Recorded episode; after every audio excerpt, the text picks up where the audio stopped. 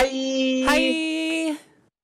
Welcome to another Film Critters Processes. Point at Brew. Hello. I I, I want to say it's been a minute, but I think we actually it has actually not been a minute. I think we did one like at the start of like kind of at the start of this month, right? Um, it's been some time. I mean, like it was kind of the first half of the month where we like front loaded, or the first half of August, I should say, because today we're recording it on the last day of August. Not to date ourselves, but you know, uh, yeah, we we we front loaded our content, but now we're back.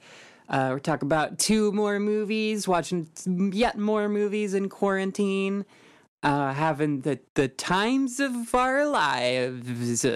This is truly the summer of endless summer. 520,000 days of summer. We did, we did actually get to get to see each other in person recently from across a yard on either end of a fire, uh, so that the fire would, would burn any germs that escaped. that's absolutely true. Yeah. If you guys can plan out your social socially distanced hangouts, um, you know, try to be responsible. We we had we we were masked up. We had a bunch of friends around and we were all keeping our trying to keep our 6 feet uh doing the damn thing. Um it is possible. Uh just be be fucking careful. Please be careful. Be safe. yeah, no, be be smart about it, but like, don't don't let yourself go crazy in, in quarantine because that will probably inevitably lead you to just being like, "Fuck it, I'll take all of the risk," rather than like, man, take take measured risks, and then that way you get you get your stimulation. If you've been locked up as long as we have at this point, you probably don't really need a lot. a little bit goes a long way at this point. Oh yeah. Uh, but live to fight Uh, another day. Don't go don't go crazy in your yellow wallpaper uh, situations.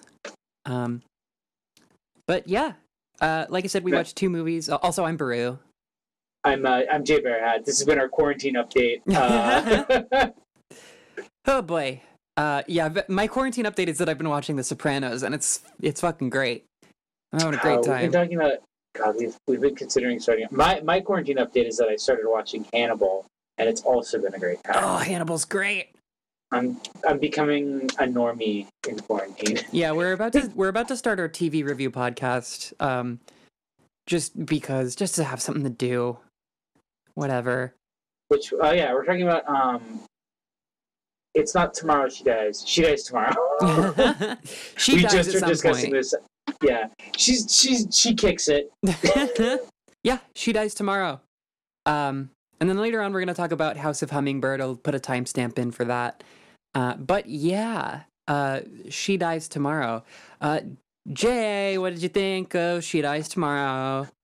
So I have now actually seen it uh, kind of twice, and I say kind of twice is because the the first time I saw it was that there was a drive-in theater that was showing it, and it was like, oh, it's showing two recently released horror films. Like I I want to check that out. I, I I would like to go to a to a. Uh, a drive-in theater. Theater. I haven't been in one of those in ages. Um, and uh, the other movie was Rental, which sucked. And then this one, I like literally could not tell if it was like if I liked it or not because it was the first movie, and I spent probably half of the runtime uh, trying to find an angle that I could like lean in the back and like watch the movie that didn't make my neck hurt. oh, yeah. Yeah, that's kind of the drive in experience a little bit. Uh, so so we realized, okay, if we do this again next time, we got to bring like chairs and then just put them outside next to the car. Because I saw a bunch of teens doing that, and I was like, those clever bastards. but I, I liked it when I saw it then. Uh, and then I went and saw. I, I I rewatched it again recently, and I still don't really know how I feel about it. I kind of like it, but I kind of like it because it's extremely annoying.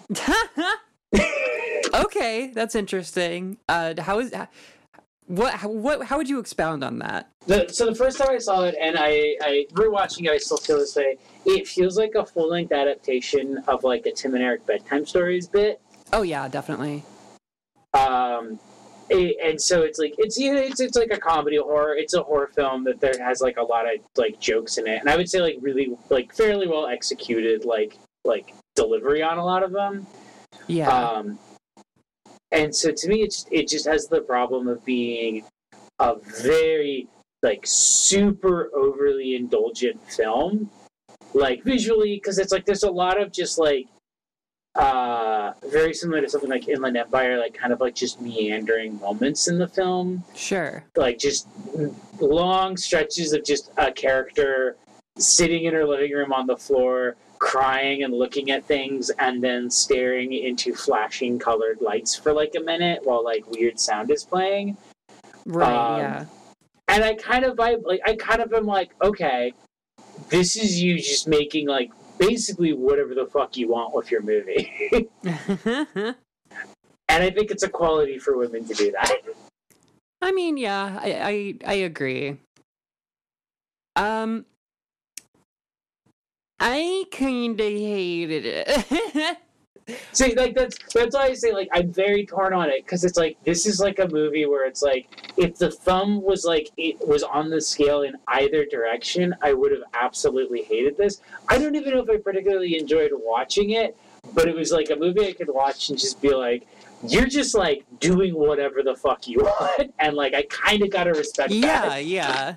Yeah, I will say that like the performances were really good. Uh they uh clearly developed the characters in a certain way where like it, it felt like the characters themselves were really well realized and their interactions and stuff like that were technically interesting. Uh that said without like a very kind of thorough like the the script doesn't really have any like depth to it to me uh, because it's it's just a bunch of people kind of sitting around talking about how they're gonna die, talking about their problems, talking about things that they've done in the past off screen, uh, which I think sucks horribly.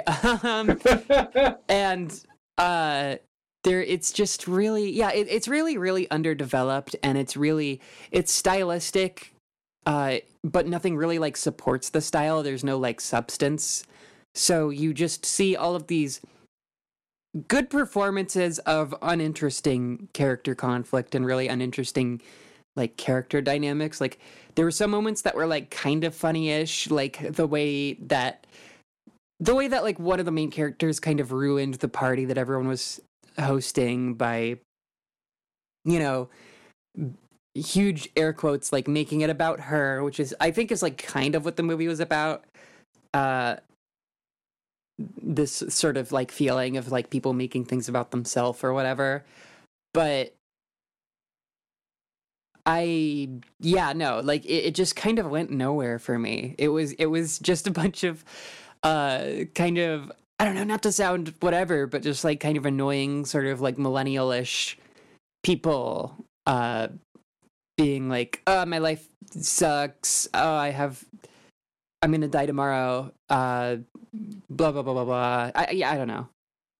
No, I think that's I think that's all- like the thing is like I said like uh it, it, it's hard for me to be like what did I think of this film just because it's like I literally agree with all of that. like all of that is like is true. Like yeah, the characters aren't really well developed. It's very stylistic, but there's not really a lot of substance to it because it the uh, the bit about it being like a full length Tim and Eric episode is that it is really just like one concept, which is what if you decided what if you became convinced that you were going to die tomorrow and then Yeah. you like went around and telling people that and everybody that you told that to then became infected with like the same just overwhelming sense that they are going to die tomorrow right. Yeah. uh, and it, it is I, I, I do agree i i feel like there's definitely like a better film that could have been made out of that. Like i feel like you could do like a a really interesting like just sort of like concept about like the the contag- the, the paranoia contagion out of that and the film doesn't really do anything with that which is disappointing. But i just kind of like that it's just like welcome to my movie. It's about how i have a, it's about how i have panic disorder. This is my movie about having a panic attack and nobody nobody liking when I have panic attacks at the party. Yeah, I mean, I, I'm very, very, very interested by the prospect of treating sort of mental illnesses as uh, the sort of physical illnesses that they are, right? Because there's this. Um, I don't know. I don't know if I don't know if I'm necessarily uh, off base in kind of saying this, but I feel like there's this general generalized assumption that like mental illnesses are not physical or are like separated from the physical realm of your body, but like that's what that's what like you know neurons and shit are and brain cells. That's like it's it's it's absolutely you know physical and depression is like a depression and anxiety are physical things that affect you. The idea of that kind of thing being contagious is really really interesting to me but the film doesn't really point its camera to that. The film kind of points its camera at the people themselves as they're like experiencing it. It kind of like drowns itself in their sort of like everyday problems in a way that like you know depression and anxiety are, are a little bit more sort of perennial. They're they're they're not so much based off of like i don't know not so much based off of like small uh kind of social things i guess. I don't know if i'm making any sense but like uh yeah the the it, it felt like the movie was like oh my god drama. There's so much drama that comes with having anxiety. I kept i can't take all this drama uh, and not really talking about the sort of like fictional like contagious disease that it that it made up i guess. No i, I, think that's true. And it's like it's uh, I, I think a part of that is because it's like uh, I read up on it and the director was like yeah this is a movie i made about like the the, the like i think she said like the inspiration for it came from like trying to essentially explain like panic attacks to people and and like getting the sort of like well why don't you just stop? Like, like, response just like yeah. well why don't you like are you like sad? Like are you actually like sad? Um, and so it's like it's that to that extent it's like i think that's partially where it comes from but I, I i think you're right where it's like that's such an interesting idea and i think like could make for like really good even some sort of like comedy horror to the extent of like okay show a film depicting like all of the stress and terror and like awful just like loomingness of an anxiety attack and then add the idea of like okay now what if you could like give that to other people? Like what if that was like literally a contagious like condition? Right yeah. Because like that's and that's a lot of potential and then a lot of it what it is is just sort of like kind of replicating like very obvious like things that have happened because I had a panic attack at a party and it was awkward. Yeah. And it was awkward turtle moment. yeah. So yeah, I, I, I don't know. Um I I, I hesitate to say that it could have been longer. It, it could have been meatier, um, for sure. Like it could have I, I just have like very sort of like nitty gritty, hard to explain issues with like how it uh, introduces and portrays like the character relationships and like the conflicts and um, some of the stuff that happens. Because uh, it's it's just like all right, it's time to accept all of these facts about about all of these people and all of these places and settings and uh, you know where where where like the movie doesn't really give you any uh, frame of reference or it doesn't really kind of explain a lot of the things that happen uh, kind of before people get the contagion. Like it, it would have been uh, interesting to see that one character oh god uh, i'm not going to remember anybody's names uh, but the character who kind of the character who like shut off his dad's life support uh, yeah. like maybe i'm misremembering. I, I only watched i only watched the movie once so you know take that take that how you will uh, but I, I got the the impression that I got is that they didn't really talk about his dad like prior to him getting the disease, and like same same goes for like a lot of the different conflicts, like the uh, the person he's dating, like talking about breaking up with him, uh, like that all happens like after the disease. They're, they're they don't really like set any of that up in like the early parts of the movie, for at least from what I remember. Maybe I'm misremembering, but um, so you know you you don't have like a uh, jumping off point uh, prior. It just kind of goes into it like when they're in the shit. um, no, uh, no, no, no, you're, you're right. Like there's like a I having rewatched it, I don't remember still even like there being any real introduction of who those characters are. I think the closest is that the first character who kind of like is like the beginning and end of the film uh, when she calls the woman who's the sister um, she's talking about like oh my god i got texted to get uh, she she's on the phone she's like are you laying down? Are you talking into your pillow? Like i can't understand you. I need you to speak up. And Yeah. then she also mentions like oh my god my brother's texting me. He wants me to come to his party. I don't want to come to his party. I think his wife hates me. Like i think that's the most they set up is that like is that the the sister shows up who shows up to that party didn't actually want to go to the party and like lied to get out of it. So there's some kind of like conflict set up there, but a lot of the larger conflicts that that come out from that, like the the the man's father being sick and in the hospital, the couple being on like dire straits, even like the the kid stuff, like them having kids was very confusing. Yeah. because like they don't the, the it's a it's actually a thing where I feel like something that would have worked better could have even have been going further in the opposite direction Mhm. and that um, when the original character like disappears for a bit, I think it would have been interesting if she's just out of the movie. Oh yeah. Like just like you know maybe maybe put the scene with her and the boyfriend uh, like kind of near the start of the movie, um, and then just like she disappears. So like you as the audience also don't know if she's alive, if she's dead, if she's just turned her phone off, like what's going on. And so instead of like following all of these characters to this film, it's sort of just as they infect more people, we then just follow like those people. And it just becomes almost like a series of vignettes as you start to have these like growing parallel narratives of like just like this panic disorder spreading across the city. Right. Yeah. Because that's that's where I thought it was going at first, and then I, I forgot that in like like the last twenty minutes, it's like, oh no, all those characters we introduced, like now we're going to resolve all of their conflicts, and I was like, I didn't really care about their conflicts. I I just kind of thought that they were a vehicle for the panic disorder uh, conflict. yeah, it didn't it didn't seem like the movie was really trying super hard to make the audience care about their con like the movie was kind of framing their conflicts as really petty.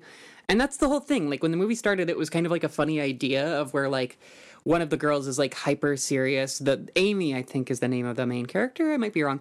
Uh but her she's like having this really serious time this like mental health crisis and then she's talking on the phone and like her sister launches into all these like petty petty things uh but like the petty sort of concerns kind of continued after people got the virus which is not necessarily like unbelievable to me but it was just like oh you actually want me to like be thinking about this. You actually want me to care about these things that you just framed as as being kind of inconsequential in comparison to you know the the the main plot element that you set up.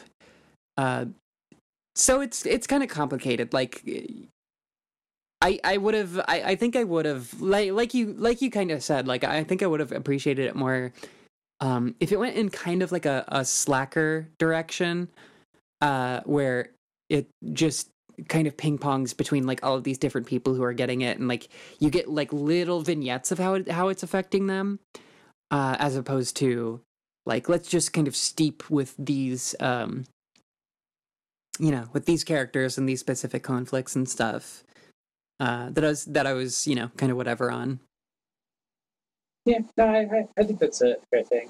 Also, something I didn't notice when I watched this the first time, and I only noticed because I was looking something up. Uh, the the two women who are in um, not Amy, Jane, the the sister. The two women who are like in her house when she just comes back. One of them is Michelle Rodriguez. cool love that I, I, I, I was I completely forgot that like the, that those two people were in the movie, but like when I was looking it up, I saw like starring Michelle Rodriguez, and I was like, what the fuck? I was like, who the fuck was Michelle Rodriguez in this? Um, I I do think I feel like maybe a small part of it is that uh, the director uh, Amy Seimetz um, is like a like a Hollywood actress, like uh, I think it's just TV producer. Yeah, she's like a TV producer and TV star person. uh-huh Uh, and so, not to suggest that like she can't have interesting insight, but I feel like that might be part of the problem. Is that like if she's drawing on an experience she has amongst like other actors and actresses, maybe the problem is just that they do actually have really shallow problems. yeah. sorry, Uh, sorry, she, LA she paid actors for and this actresses. movie. With, she paid for this movie with that uh, Pet Sematary money. Ooh, oh yeah. oh she was in that. She was in the she was in the really bad remake of Pet Sematary. I, I thought it was funny when she was like playing the same like huge bummer song over and over and over again. I, I was just about to say that. I was like, I, I think the thing that gets the, the biggest laugh out of me in that, that film is still the like the like if you just imagine the like melodramatic, super melancholic song, you were probably thinking of the song that they use in this movie. Yeah. Uh, but just the continuing bit they'll have of it just stopping like mid like note like when uh when Jane first shows up at Amy's house, it just like it's like just building and like bu- it's like building and building this like huge crescendo, and then she walks in and the song just stops like co- full just like halts to a complete silent stop, and it's like that that is what it feels like when you're having a panic attack and literally anything interrupts it. yeah. I I will say I also did really I admittedly was very weak for the fact that um I love the weird just like visual design of the film. Like like every time these characters are being overcome with an anxiety attack, hmm it's just like this like like this series of like neon lights and like flashes of like distorted imagery and uh like just like billowing whispering voices that like sound like they might have meaning to them but like you're not really given any context. Like i, I really think that the film would have been best if like we were consistently shown things that we didn't have any context for because that is what it's like when someone is having a panic attack is like and they're trying to explain it to you is that it sounds like complete gibberish. Yeah, for sure. I it is it it did kind of capture how like overwhelming to the senses a panic attack is and how everything is just like super super overwhelming uh and yeah, like like holding your head underwater and shit. It made for a good like visual signature for the movie for sure. Yeah, no, it, it's it, it's a thing where it's like it's it's one it's another one of those films where I, I watch it and I'm like, man, I can't wait for like I don't know, like a high schooler or something to watch this and get really into it and then like make a better movie later. yeah. some some some work is good because it's like you, you can watch it and you're just like this will this was going this is going to inspire some like real real good content. Yeah, yeah, for sure. Yeah, I hope. Um, I don't know. I I hope there's more movies that are like this that kind of explore the ins and outs of anxiety and panic attacks, the feeling of impending doom.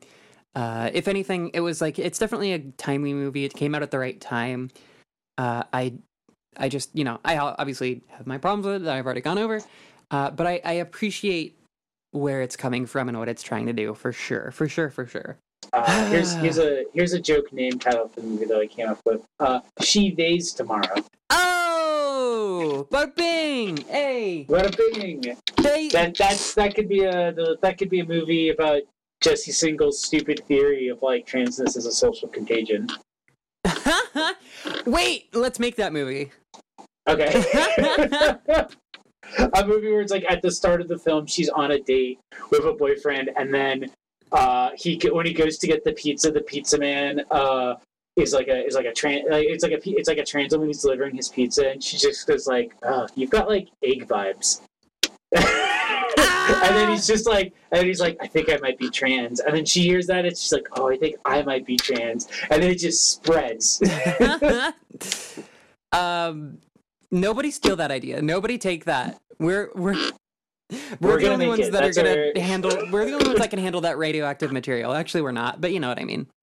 We're, we're the only ones problematic, both problematic and woke enough to, to strike the balance necessary to make that movie. Oh my god. Uh. Um. Yeah, that sounds fun. La- last thing that I, I will say, I like that it's short. I like that it doesn't try to try to drag itself into too long of a film. Yeah, yeah. It was it was a decent length for what it was. Um, and I liked the bit at the start of the film where she's looking at urns. Uh, d- depressed online shop, like anxious online shopping, totally a thing. Uh, so yeah, I like that, that, was really and then I funny, like actually. and then I like that she decides that she wants to be a leather coat. And then at the end of the film, it reinforces that where she's like, okay, I'm going to go lay out in the middle of the desert because the guy I went and saw said that that's what I need to do if I want to if I want to be made into a leather coat when I die. what would you rather have spent your uh, anxiety money on? um, so like you can like order gabapentin online. Damn. Damn. So like yeah, that's that, like like maybe like like instead of my my uh my uh drive-in ticket price, like maybe maybe like getting some more uh gabapentin because you know you could you could just never have.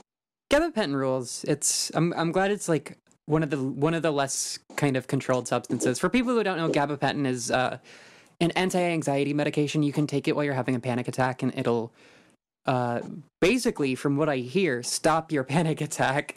Uh, I've I've So, I've uh, tried some before. Uh, it's it's the, the thing that's interesting about it, and like part of the reason why it hasn't been like just like oh this works, we better uh, make it so you can't get it easily, um, is because it's actually it's it's basically off-label use. It was originally developed as uh, like nerve medication for legs. Right? I think That's is so what funny. it is. Yeah, so it's just, but it's like, oh, it, it works for this. So like, because it, it calms your nerves down, and you can't get addicted, or it's not addictive in the same way that like benzos or anything else is. So they just, they, it's pretty easy to get a prescription for it, and it's not controlled substance, so you can order it online. Cool. Awesome. Um, I would rather spend my money on uh maybe lithium, which I think is a controlled controlled substance. Uh, I can, I mean. It, it, it might be, but that doesn't mean you can't order it online. Let me see. I'm, I'm checking right now if you can just order uh, order it via the gray market Yeah. Um, lithium. Uh, lithium carbonate. No, you can order it. Cool. Yeah, gabapentin for uh, the panic attacks, lithium for the horrible intrusive thoughts, and you're all set. You're you're set to run a marathon. And uh, you can also order your uh, if you are on the girl hormones, you can order that through this website through uh, online as well. Ooh, nice. Uh, you cannot you cannot uh, boy hormones for for unfortunately very obvious reasons. yeah, sorry, boys. I definitely get why it's you know like more controlled for like cis men. I feel like I. I, I, guess I get it. I guess because if, if if like a if like a uh, trans mask person is buying it but like not actually using it, they could probably sell it to like a cis jogger or whoever it is that uses those. Right. Yeah. Yeah. I don't know. I mean, I, eh, eh, I I don't know if it's that much of a weird thing for cis men to take either. Like so many, so many cis guys just have like hormone levels that are all over the place. I think it would help a lot of people, but who's Yeah, to no, say? I know. I know that's why Androgel is a is a thing. Yeah, yeah, It's yeah. because uh, it was like originally developed so that like dudes could put them on their dudes could rub it on their balls and like be uh, be able to fuck more or whatever whatever it is that cis men are concerned with all the time. yeah, yeah. Who who fucking knows? Who knows the world of of the cis man? I would not rather have spent my money on an urn. Um, because I think I don't know. I think when I die, I'm just gonna like probably you know honestly i'll probably do what she did at the end of the movie where just like walk into the desert or walk into the woods and just kind of chill um or or rather i would i would love for that to be what i am able to do uh just kind of just kind of decompose on the forest floor which is a normal thing to think about i think no, I think so. I mean, nowadays. uh what would you not rather have spent your money on uh, see, I would spend it on urns. So I can't. I can't say that as an excuse. Uh, I guess I'm glad I didn't. I, I, I didn't spend that money on like um, a pack of smokes because I've like I've kind of quit them enough that like if I have them on hand, they just make me more like anxious because then I'm like, well, I have these, I might as well have a cigarette. And then I end up smoking too many, and then I end up having a panic attack, and I turn into the. Sh- I literally was like earlier this week doing the thing where like I had too many cigarettes hanging out with friends, and then I was like at home being like, I'm dying. I have a, I have a, I'm getting a blood clot. no. Yeah, that's why. Yeah, that's absolutely why I can't do cigs. They're bad for your health and bad for your uh, brain, but they're very cool to do, honestly. They they do just make you look so cool. Is unfortunate. Is the unfortunate truth. God, anything. Don't for... start smoking, kids. You listen to us. But if you do want to look cool, fast and easy to do so. Yeah, it's a one-step process. Um, yeah. So that that closes the book on She Dies Tomorrow. She dies today, as far as I'm concerned. as far as I'm concerned, she died yesterday. now we have a movie that is much more dense and has uh, seemingly much more to say. Uh, House of Hummingbird. Uh, yeah, what what'd you think, Jay? Uh, House of Hummingbird was fantastic. It was it was it's it's a very good film. It is a debut film from Kim Bora. I hope I'm pronouncing that correctly. Um, and yeah, it's a South Korean. Uh, you know, it's like it's like a short, not not short. It's like it's like a very like simple and concept drama film. I, I've been calling it Korean. It's like I've been calling it like eighth grade, but like from a South Korean like director. Yeah, yeah, it's uh, it's eighth grade, but better. yeah, it's it's eighth grade, but it really blows eighth grade out of the wa- out of the water, which is wild because I did really like eighth grade, but it's like, oh, but this is just like crushes it. yeah, I mean, eighth grade suffers a little bit from trying to be I guess kind of funny. Um, it there's like some like eighth grade has some like skits in it from what I remember, or, or not like literal skits, but just like scenes where there's like a, a skit style kind of punchline, and and it really is like talking about kind of the spectacle of being cringe in middle school or whatever.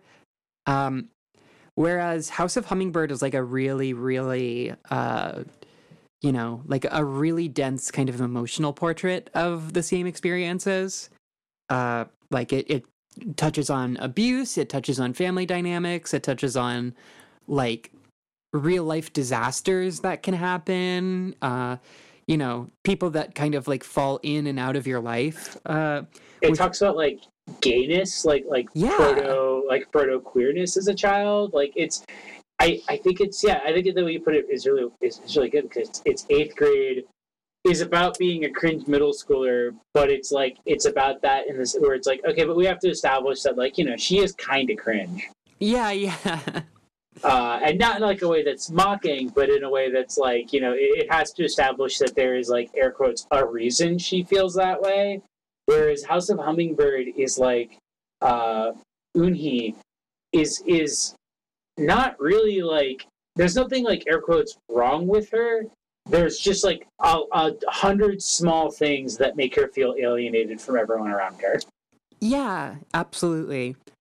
Um, yeah, I I completely loved this movie. It was so so so good. Uh, and that it was for that reason where it it yeah it just portrays so well like all of these aspects of her life that are alienating her and are making her making her crazy um because there is that whole like that whole scene where she's kind of being she's not strictly being yelled at by her family. Her family is just kind of outside of her door. They're like it's like that thing where like the dad is throwing a tantrum uh, and like kind of ambiently yelling at you, but also about you. And like the mom is kind of like fighting him, but also doesn't know what to do.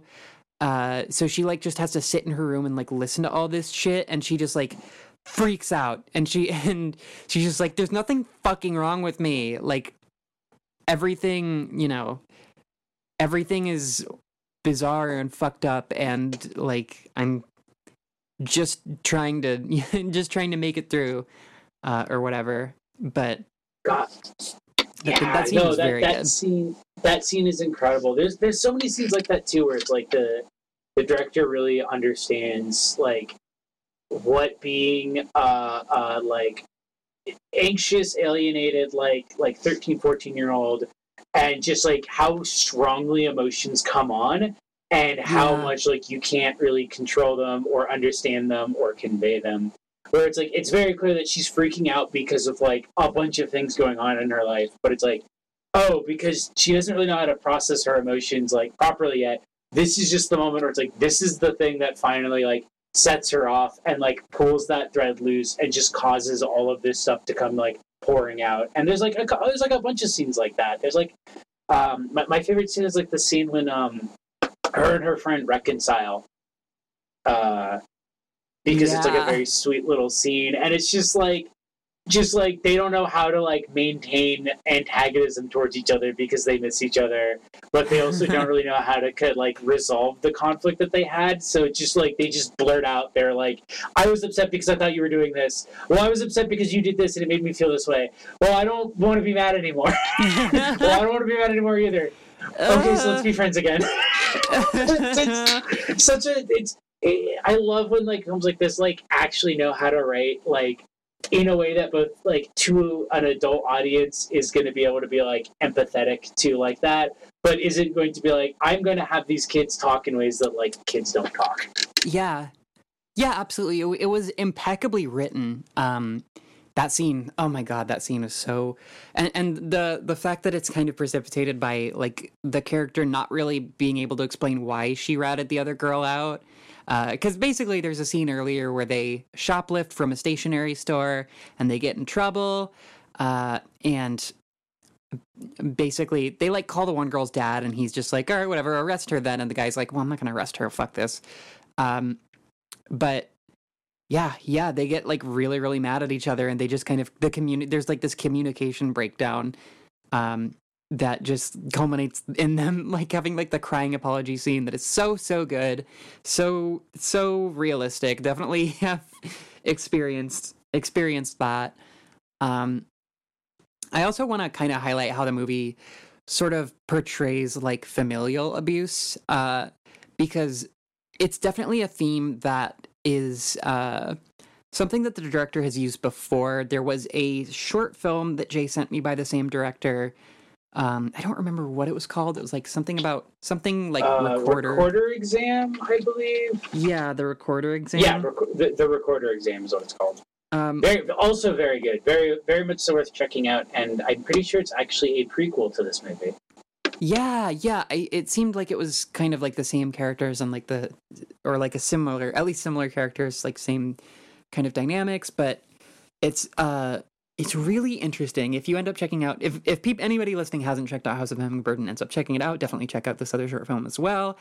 Uh, if you like it, it touches on, um, basically, I think the same character. It might it might still be Eunhee.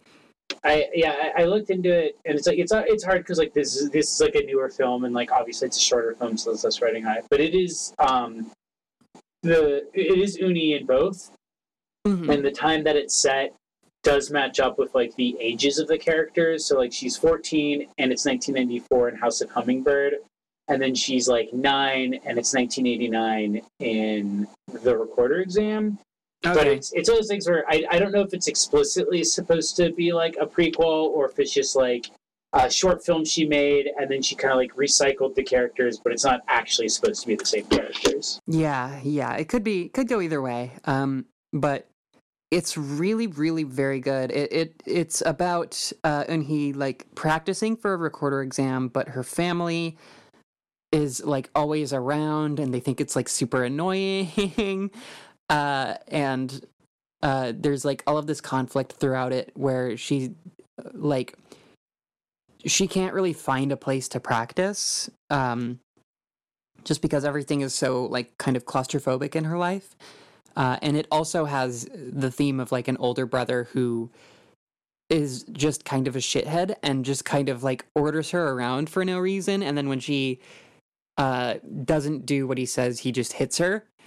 Uh, and specifically, like the thing, the thing that I appreciate about it is the way that it's portrayed because it's not really portrayed as being a lot of movies kind of steer towards this like very romantic view of abuse where it's like very sort of emotionally framed. Uh, whereas with these movies, it's just like a very wide shot of him like stomping into her room, and then you just like hear her yell or something like that.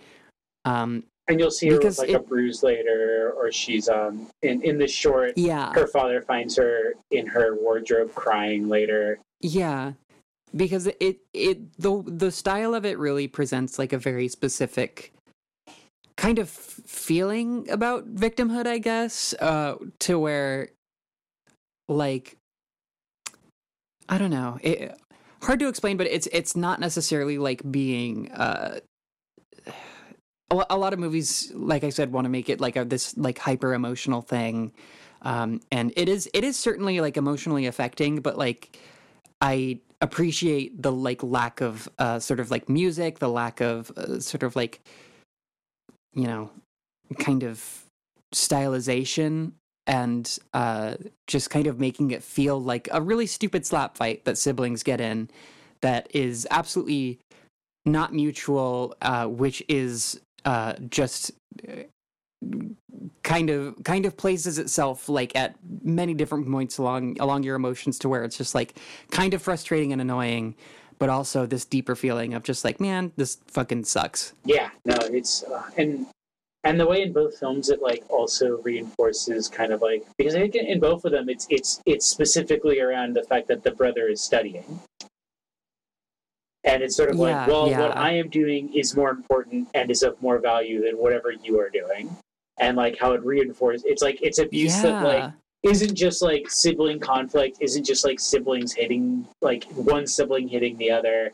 It isn't just like a matter of like the physical abuse element. It's the fact that it's like the physical abuse is a component of like her reinforcement of her placement within the family. Because uh, in both films, the, the complimenting thing is also that her older sister like doesn't really respect her privacy or like the, the fact that they share a space either. Um, in House of Hummingbird, Right. her older sister is basically constantly enlisting her to like cover for her so that she can like sneak out and stuff. And then in uh, the recorder exam, it's like her girl, her her sister literally brings over like her boyfriend, and so Amy has to go sleep in the wardrobe. And her sister's like, "Oh, she just likes to do that sometimes," and not like she's doing that because you were like invading her space and she can't get sleep if you are doing that. and and like the same thing kind of extends to like the mother and the father of the family where like a lot of their kind of sources of stress are technically separate from the family but they they definitely take it out on the on the family the the the father is also like kind of verbally abusive in this like separate way. There's obviously there's like a lot of context of his you know job being stressful. It's basically just about like the stress of living in I guess, uh, you know, a really capitalist nation or whatever, and in a really kind of tumultuous time, uh, and how there's just like an unbelievable amount of pressure on like all sides of this family uh, that compounds with like a lot of different elements, a lot of uh, stressful real life events and and shit like that. Yeah, no, I was I was reading on it, and part of uh, so part of the reason why the film is um, structured around the collapse or, or builds towards the collapse of the bridge is because a, a big part of the theme of the movie, um, she said, was the effects of like uh, rapid modernization.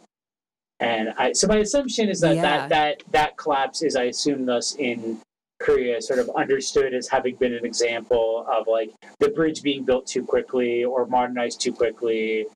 Um, and so it was like a very horrifying accident that was like the cause of neglect due to like rapid capitalism, like capitalism. Um, and like you can see that in this in this film as well, where it's like all the all the individual family members are essentially being pulled in these different directions by just rapid modernity, by just trying to adapt and survive and figure out their place in the society. And we are seeing it through the lens of the youngest daughter who is like coming up and like developing a sense of self in a in a context in which there is no support for anything except that she needs to like not be in the way. Yeah, it's uh, it's really rough, uh, but it's it's definitely really resonant for those reasons, where she's just kind of her her life and like the things that she wants to develop about herself kind of have to like sneak through the cracks um or like through the margins of uh kind of how everyone else is trying to live their life um and you know it's not like she's kind of acting out or like seeking romantic partners or shoplifting out of like this sort of necessity i guess but she just kind of uh, is already she's in this like situation where she's already putting pressure on so many people just by existing, you know, just by living. Uh, and and by kind of being in the same space as other people, so she has to kind of minimize that like where she can, and and try to like act out in, you know, ways that maybe aren't going to affect her family, but eventually kind of come around and do affect her family. But um, yeah just the movie the movie had like a really deft and really uh, amazing um portrayal of that and and it talks about that really really really well uh i do really want to talk about like the teacher character because that's kind of uh almost the center point of this movie to me where she goes to a chinese calligraphy class um and at first she has like one teacher but then that teacher gets fired so she gets a substitute uh, that she ends up liking a lot better. Uh, and the substitute kind of um, like gives her a lot of like personal advice and sees the like all the pressure that she's under. Uh, and is is like the first person she meets that like tries to kind of understand her. Um, and the way that they portrayed her character was like stellar. I, I just thought her character was like amazing as like kind of a kind of like a centerpiece to the film. Yeah, no, she's I I, I really like her because it's like she's very quiet and it's very much so like you you get this sense that you're kind of also seeing her through Eunhee's eyes where it's this sort of somewhat idealized but also this sense of like you you kind of only really know like a bit about her but that's really that only all yeah. she needs to know because it's like oh this is a person who is like nice to me and like actually takes like pays attention to me and like takes an interest in like my development both like as like as a student like overall not just as a student within like my class. Right. Yeah. And the way she navigates like the girls clearly being pissed off at each other um great great scene. Just a lot of great scenes with her.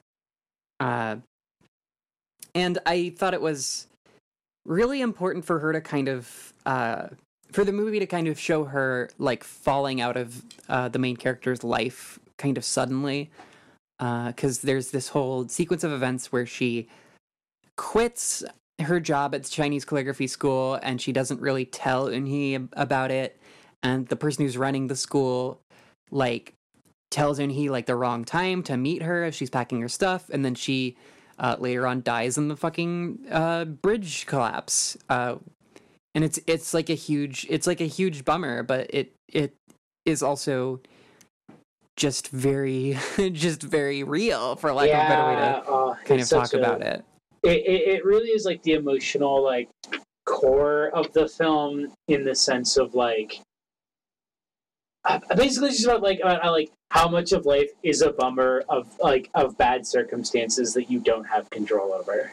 Yeah, yeah, and how it, it, it's kind of you see this like learning experience happen with her, where like you know people sometimes people who are like at the time important and like help to you know kind of shape you into the person that you're meant to be blah blah blah uh just kind of fall out of existence. And it's it's uh you know in a lot of ways it's nobody's fault technically but it's still really fucking it like sucks but it also is what it is. Um and the movie uh, kind of uh rides the line on that really really effectively and portrays it really really really effectively uh kind of in in a similar way to how it portrays uh in relationship to uh, another girl that she meets um, at like the, she and her friend go to like a dancing club that's like uh you know like an all ages club and and they meet like other teenage girls who are like the same age as them uh and one of the girls makes it clear that like she has a crush on Eunhee and they kind of embark on this relationship after Eunhee like dumps her boyfriend or something. Well, yeah, her boyfriend like it's it, kind of it's kind like of a, dumps it's, her. it's even weirder because like I there, there's so much that happens in this film and like in, and that's in a good way that I forget Yeah. all these that happen. It's he basically dumps her via like he's like very obviously an inattentive boyfriend. But then it's like, oh, okay, like, come on, like, you can, like, you'll meet my mom. And then the mom is just immediately like, mm, you're not good enough for my boy.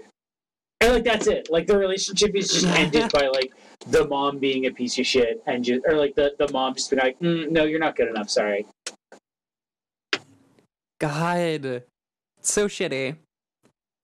Um, yeah, but then, but then, like that kind of culminates in in the girl that she's temporarily dating, like meeting up with her later on, and her being like, "Oh, you thought you, oh, you thought." You thought that that was going to be a thing? No, that was like a whole. That was like a whole month ago. Why would you think I would still uh, Ugh. feel the same way about you or whatever? Which is like It's so Crushing. bad. it's really uh a lot of the movie is like that um but i mean like you know that's also that's also kind of a real like teenager experience i mean you know uh but just yeah points to this movie for like portraying that and writing that uh it's really funny but it's also really it's also, it's also how dare really you. really sad there's like a whole hospital subplot too where she has to get surgery Yeah, which is which is where the uh, the image Uh, of her with the, the thing on her. It's also like she has to get surgery, and it's it's almost treated as like something she has to undertake and embark on entirely on her own. Like her family's like really bad at like supporting her on it, and it's kind of implied that it's like possibly like a pretty serious medical issue. Yeah, like the biopsy comes back and the guy's like, uh, you gotta go to a better hospital. and then she's like, it's you know, she's 14, she doesn't really understand it, and her parents are like, oh, well, you know, yeah, well, we'll make sure you get there. And then I think there's like this scene where like they, they break down crying because it's like, whatever, whatever this thing that she's getting treated is for, it's not good, and it could go really, really bad. yeah. And like everyone is kind of just yeah. like not to her face taking it seriously, so she's not really sure how to feel about it. Yeah, that that performance aspect on the part of the parents was uh, really excellent because like when you when you when it first becomes kind of a plot point, the mom is just kind of like laying on the couch and she's like she has the, this like really varying level of attention on it and like she obviously like she takes it seriously a little bit but she doesn't really know how to feel yet and she's also just like fucking tired because like that's because just the a life constant that she lives is yeah. yeah. Uh, so it it just it's it's the specific thing of like a family that is just kind of like battening down the hatches and just like barely holding itself together. It's just like being like, oh, what now? you know. Yeah.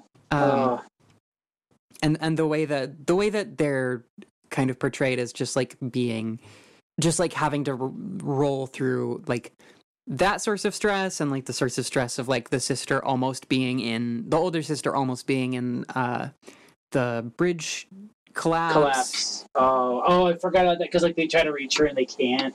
Yeah Oh my god. and that's like the only time that you see the brother show really any emotion like he's crying and like He like starts crying like immediately. It's just like, which which I kind of like because it's like it, it sort of suggests that like as shitty as he is and as much of his behavior seems like very uh like um, unemotional that to me kind of suggests that like oh maybe he's actually running just like at 90% stress capacity yeah And so like all it takes is that one thing, and then he's just like too stressed, doesn't know what to do, just breaks down crying.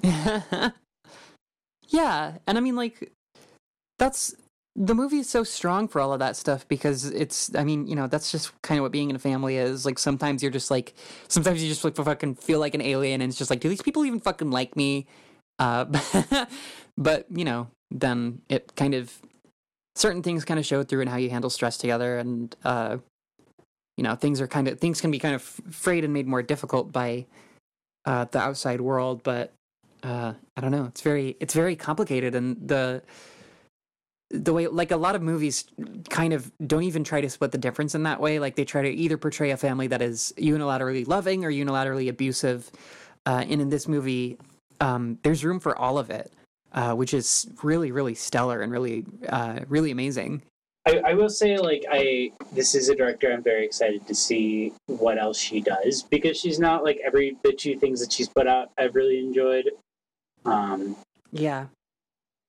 I oh I did really like there's like a there's like a background subtext uh, of um, housing development and like the the development and like the way in which that is like driving people out of their homes essentially. There's this uh, set of buildings that she follows a lot that have these signs on them that are essentially like we live here like Yeah. you can't drive us out like please don't and there's like a, a part where she's walking with her teacher and she asks about it and the teacher's like oh um, it's it's people trying to protest so that they don't get kicked out of their homes and she just goes like why are people trying to kick them out of their homes and the teacher just goes like I don't know. It's weird. it's just, just, Weird just straight up was like was like that's a great question. God. Yeah, that's thank you for pointing that out. That's like a really it, it's like a subtle thing. It it shows up in like two or three scenes. Uh but yeah, there's these huge huge signs um like written in red paint where they're they're just like it's just it's this kind of passive protest that everybody has to like walk by and then like in the last one of the last scenes um all of the signs are like torn up and shit.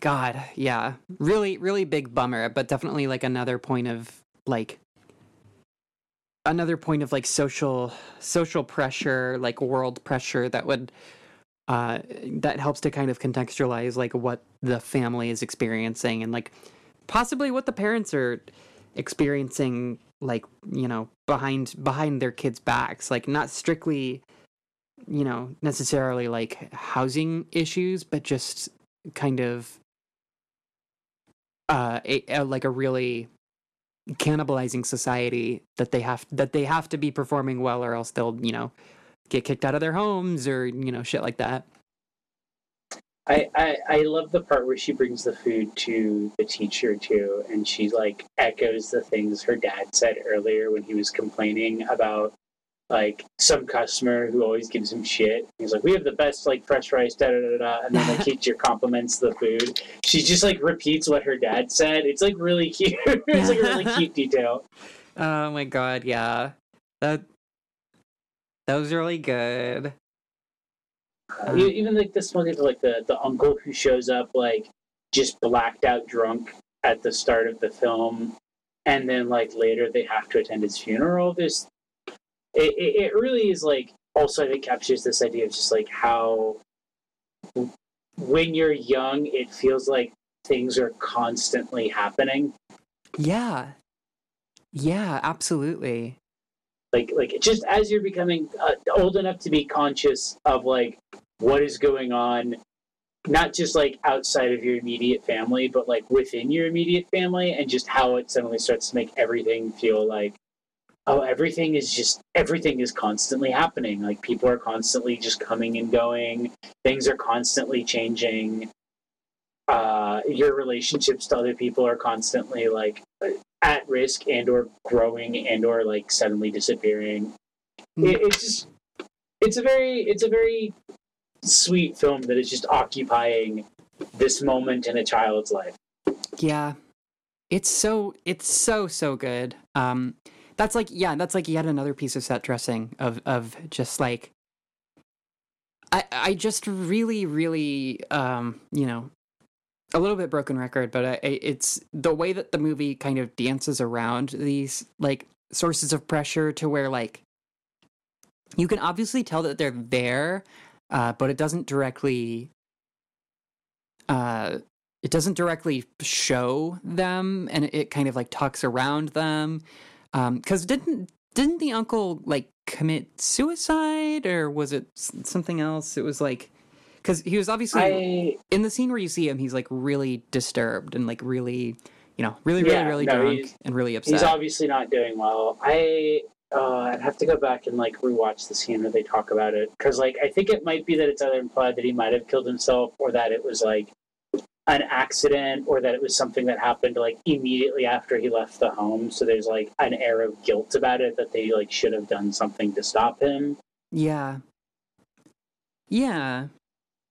So it's uh, It's Yeah. I, I definitely remember the dialogue being set up in a way to imply that like the family has a sense of guilt of like feeling like they failed him from stopping him so that it was something related to either his alcoholism or that night or like depression another thing that i, I do really like about this film is that it, it it's weird to say like i like that it's a film with like a gay character but it's not a gay film because i don't mean that in like the annoying way where people are like why do they have to make such a big deal about the character's sexuality? But it, it's more that it's like it's. I would definitely qualify this as a gay film because I think if you're uh, an LGBTQ person, like you probably you probably can relate a lot to the feeling of being uh, starting to enter puberty and feeling confusingly alienated and unable to understand people.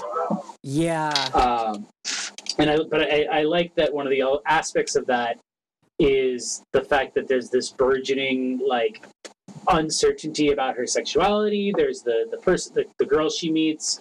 There's obvious, um, somewhat implied romantic interest in her friend, possibly. There's the very obvious like crush on her teacher, which her teacher, um, I, I don't think like her teacher encourages it. Like I'm trying to of like the, the teacher seems to probably pick up on it and is just aware that like, oh, this is this is a scroll girl crush. It's fine. Like I, I'm setting firm boundaries on this. Like I will come visit her in the hospital because I know it'll mean a lot to her. But like it's definitely like very like, oh, you know, like this is this is it's unusual that I'm getting it from a female student, but like that's this is a thing that happens. Right. Um and so when I say like it's but it's not like a big thing about it is that it's like it's it's sort of threaded through the film as just another aspect of her life which is contributing to this uncertainty on where she is in her life. yeah. I mean, it's hard to. Yeah, it, it- it's it's a little hard to, I guess, explain or whatever. But uh, yeah, I, I totally get what you mean, and I totally agree with you. Where, like, there is a lot of confusion uh, as like uh, specifically as kind of like a bit of a younger teen as to like you have experiences that are you know quotes like in quotes here like gay um but they kind of like for some of the experiences like the rug is pulled out from under you and you and you don't really necessarily like think of yourself in in like clear terms like that. It's just like oh i this is just like a really complicated like symptom of my uh like weirdness uh or my my non-normativeness or whatever uh so it, it it just becomes this like really weird sort of bundle of like feelings and shit. Um feelings and shit! Uh I, it's it's it, it's just another thing where it's like she's she's proto developing an identity, so she's not really at a point where she is like, yeah. Ah, I I am bi. She's just at a point of like, I have feelings for this person, and I literally like barely know my, and I'm like too dissociated from myself to know what that means. yeah to know why or like yeah or what could be causing them or whatever yeah um so i thought that was yeah that was like a really that's part of the dynamic with her teacher specifically that i that is you know it, it's like a texture that makes it so much more real um because who hasn't been there uh that's like a It's, it's, it happens. It's just the, the old the old crush on the teacher. yeah I think like that makes sense because it's like when you're when you're starting to have a burgeoning like sexual identity, it's like, well, okay, if you if you aren't imprinting on another teenager and you're more likely to imprint on an adult, it's going to be either a media figure or the only other adults who are in your life that you're not physically related to, which are teachers. yeah yeah absolutely we haven't really talked about her uh kind of short-lived like or not not actually short-lived but like weird her weird relationship with like the boy that she dates um that is like weirdly off and on and like uh just kind of just kind of depressing it's such a like teen relationship thing of like one of them being way into it Yeah. in a very like this is this is my my one, my one and only, and then being like, I don't know, maybe. Uh, I mean, like, I like being like around you, but Right. like, I guess we could like make out. just Uh. like completely just like uninterested in a relationship but not understanding that like that like that you don't have to be in a relationship with somebody just because they want to be in one with you but not being able to like not take advantage of that i guess for lack of a better to put it uh, the part. the, the film really knows just how much uh, kids that age have too many emotions and zero ability to explain them. Oh yeah, yeah. Just zero. no way to like navigate that kind of stuff. The, the scene where she's like recording the mixtape, and she's just like, "This is." Day 118 of our relationship. Uh, I mean, like there were, you know, there were some days where uh, you just weren't talking to me at all. Uh, Yeah. and you know, so it's kind of like, but but you know, I, I guess I still count that, and it's. Just, uh, and then also really funny that she holds the microphone up to the speaker to record. Uh, God, so so I, real. I love I love that detail of her making him a mixtape. And it's yeah, it's it is it is transferring it in the most like holding a microphone up to like and, and like recording little lines in between it like she's like emceeing their mixtape. uh, yeah, yeah. So many really great, like, character relationship portraits. Um, the the movie the movie like really confidently progresses along along those lines with like how she, you know, her her dynamics with everybody. Uh, so they're all like really entertaining and like really, really meaty in that same way. Uh, so yeah, definitely, definitely recommend this one. Uh, any other I don't know any other any other any other plot threads that we've left out. There's like so many plot threads in this movie, which sounds like you, you know usually that's kind of maybe It's- not the greatest thing, but in this movie it, it really pulls it off. it, yeah, it, it was a thing where I say I, I will say like on that regard, it's like there's there's a lot in this film, and the first time I tried to watch it, it put me off, and then I like returned to it I was like, ah, I was like, there's things about that like I liked, so like, I came back. I think I got like 30 minutes in maybe the first time, and I was so glad I did because it's like it it lays a lot of groundwork early on that Yeah. bec- that blossoms into a very very very good film but it, it it will seem in those first 30 minutes like it's like oh this is going to be an, an aimless film with a lot of things that happen that don't go anywhere Mhm. it it's just very very it just is setting up a lot of things for it and i think the director's even like said somewhere like oh yeah maybe like i maybe i made the film a little longer than it needed to be but it's it's good it's a good film i i, I highly recommend it i highly Yeah. recommend checking it out and checking out the uh short film the recorder yeah, exam yeah. When when I first sat down to watch it, I, when I first sat down to watch Ho- uh, House of Hummingbird, I was a little bit intimidated by the runtime, but I ended up kind of watching it as like a mini series. Like I would watch about thirty minutes, and then I would pause, and then I would go do something, watch th- watch another thirty, pause, go eat. Um, and normally I would never recommend anybody like do that for a movie, but it actually like really, really like worked out. Like like if this director and writer really wanted to make um like a series that was similar to this, like I would be completely I would be like completely on board. Uh, or- Oh or- yeah, dude. She she could absolutely make like a really good miniseries. Like she, I, I think she has the chops for it, and I think she, I mean, the short film could easily be like an episode in a miniseries. yeah. Or she could just keep making movies with the same character and actor and, and like just do like some boyhood shit. That would be really cool, would- actually. I was gonna say that would be really cute, actually. boyhood, but good and about a girl. oh, interesting. I, I was I was reading. Apparently, the director uh, said like part of what inspired the film was she is because like a lot of the film is very obviously drawn from like memoiric stuff. Like there's there's little bits and pieces that she takes from it. Uh, but I guess uh, uh, what inspired the film was um, she had like a nightmare while living in New York about like her childhood, like just like some some trauma like met like nightmare kind of thing, and was just like, oh, I need to make a movie to like deal with it to process this. That's really really cool. That's actually like an amazing.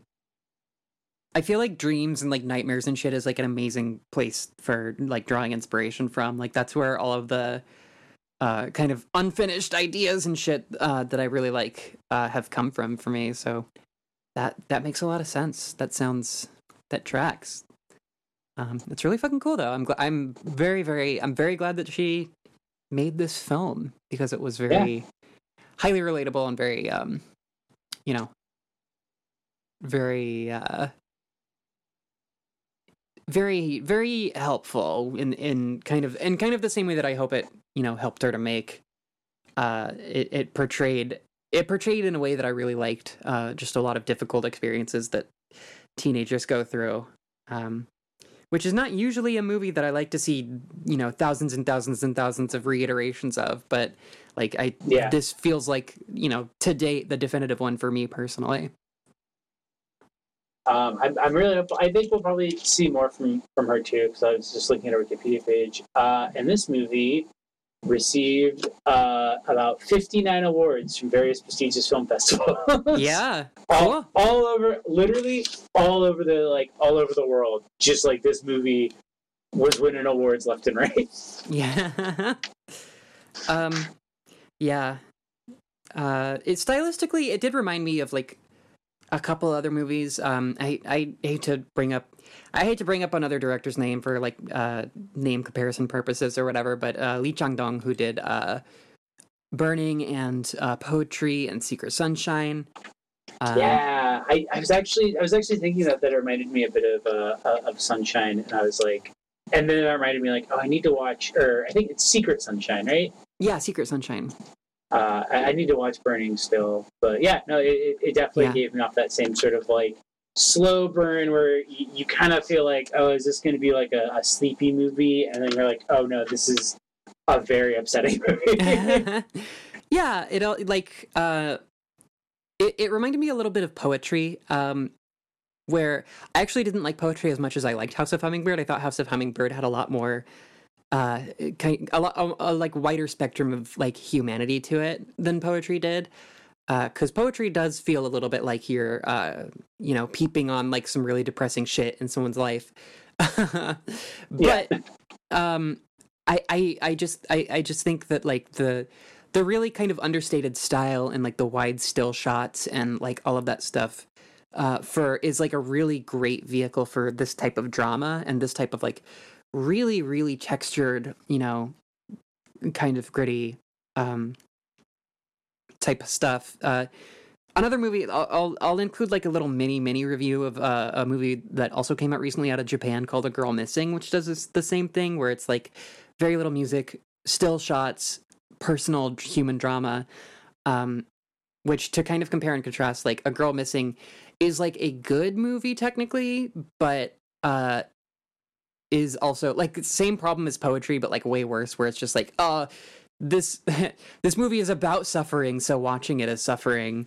Um, and, oh. but like, uh, it's definitely if you if you really really liked uh, House of Hummingbird and also poetry, definitely check out A Girl Missing because it's about like how conservative attitudes. Um, affect women and make you know people kind of paranoid and turn against each other and, and all of this other shit. Um, I thought it was I thought it was horrifyingly depressing, but it, but you know, maybe someone out there will will like it. But point being, point being, this is a really powerful style, and I'm really happy to see more movies, uh, kind of in that wheelhouse. I, I am really hoping between because I get uh, between this and like Lee Fong Dong and Parasite getting all the accolades. Like I I am excited to see Western film distributors maybe uh, start taking Korean film seriously enough that it's easier to see over here. yeah, I would love to be able to watch movies like House of Hummingbird at like um uh you know, not like I'm itching to go to a mainstream theater, but I, I feel like it should have we need to just get over the fucking subtitle thing. Just shut the fuck up, everybody. Like, wait, wait, it's it's it's it's insane to me that it's still an issue when everybody watches movies with subtitles now anyway. yeah, Like everyone I know turns in the Netflix subtitles when the movie is already in English. It's like you know, hopefully, hopefully, as the older generations die out and millennials are um, millennials with their ADHD take over, uh, it becomes more of a thing to just have subtitled movies show up in in places where people are able to fucking watch them. Uh, yeah, that would be cool. Where, where you don't have to go to like a forty dollar film festival to to see what what five Korean films have been brought over to America this year. yeah, we, and we're just not really seeing. I don't know. I, I I I say we're not really seeing movies like this from America uh, anytime soon. But I'm like, I'm sure if I thought about it, I'm like, oh yeah, there's there's still some there's there's still good Western. Yeah, I mean, never rarely, sometimes always is like it, it's not the same style, but it's the same. uh it's the same. It's a similar level of realism and a similar and a similar level of compassion for its characters. Um, and... Miss Juneteenth is also really good for that, which, by the way, uh, is on Kanopy. If people oh, saw cool. our last review of it and wanted to watch it, uh, yeah. sign up for a library card and see if your local library has Kanopy. It's free ninety nine. Uh, it is zero dollars and zero cents, and they get a lot of good independent films. And honestly, probably a good chance that they'll get House of Hummingbird at some point too. Yeah, yeah, fuck it, why not?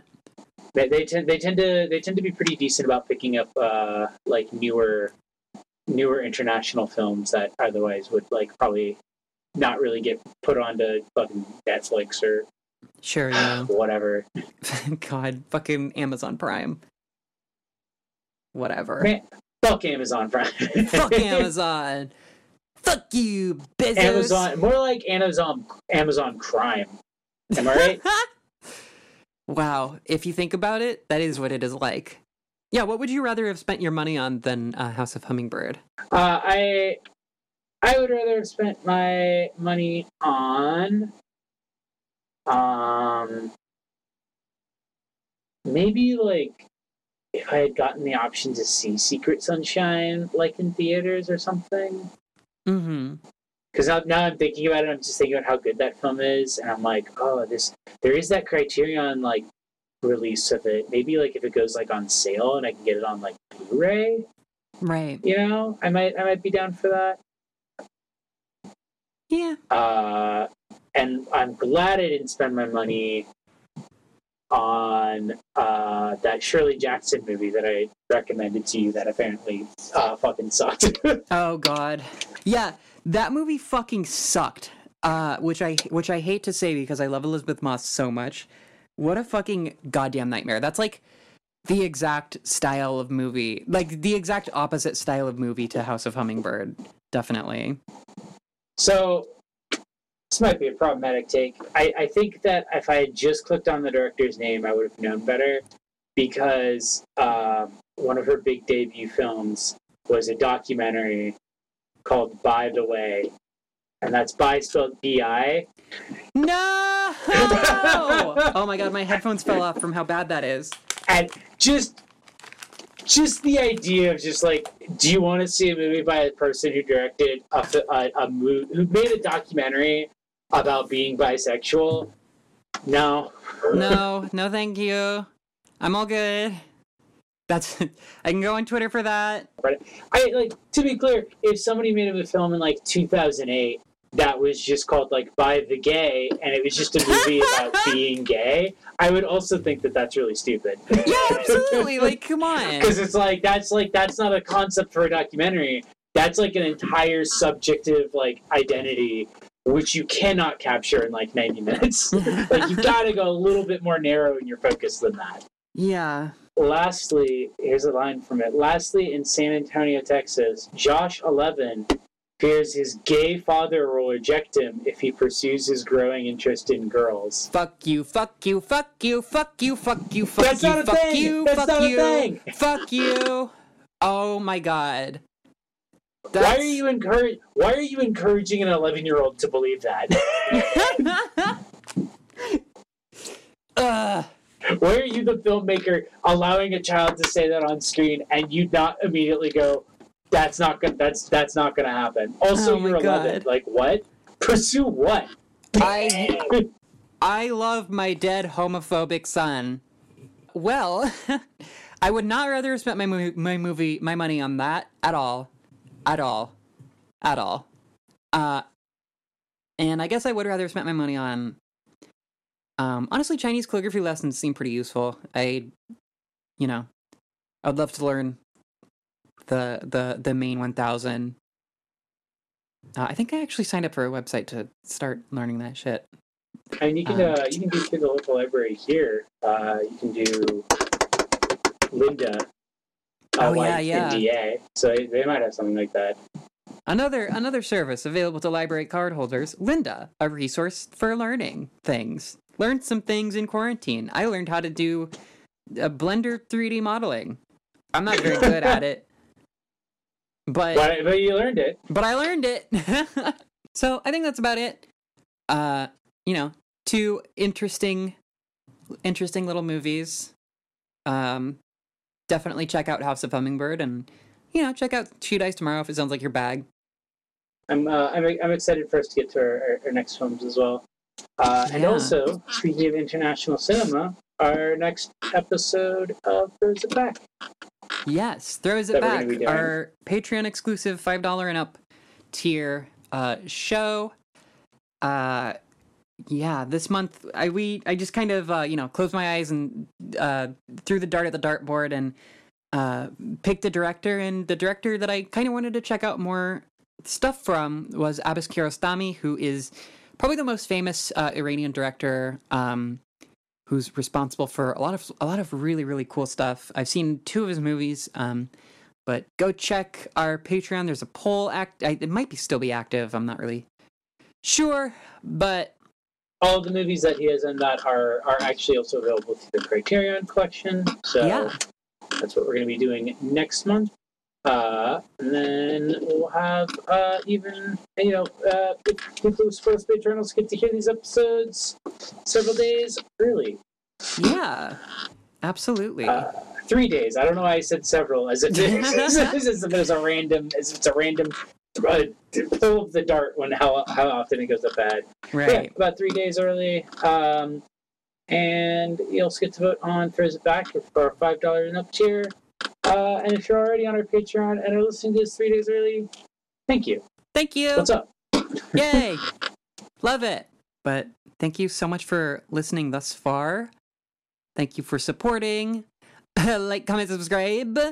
Uh, hit, the, hit, the, hit the bell notification. Hit the notification bell to get notified when all of our stuff goes uh, up on the, the YouTube.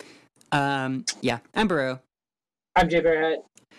Bye. Bye.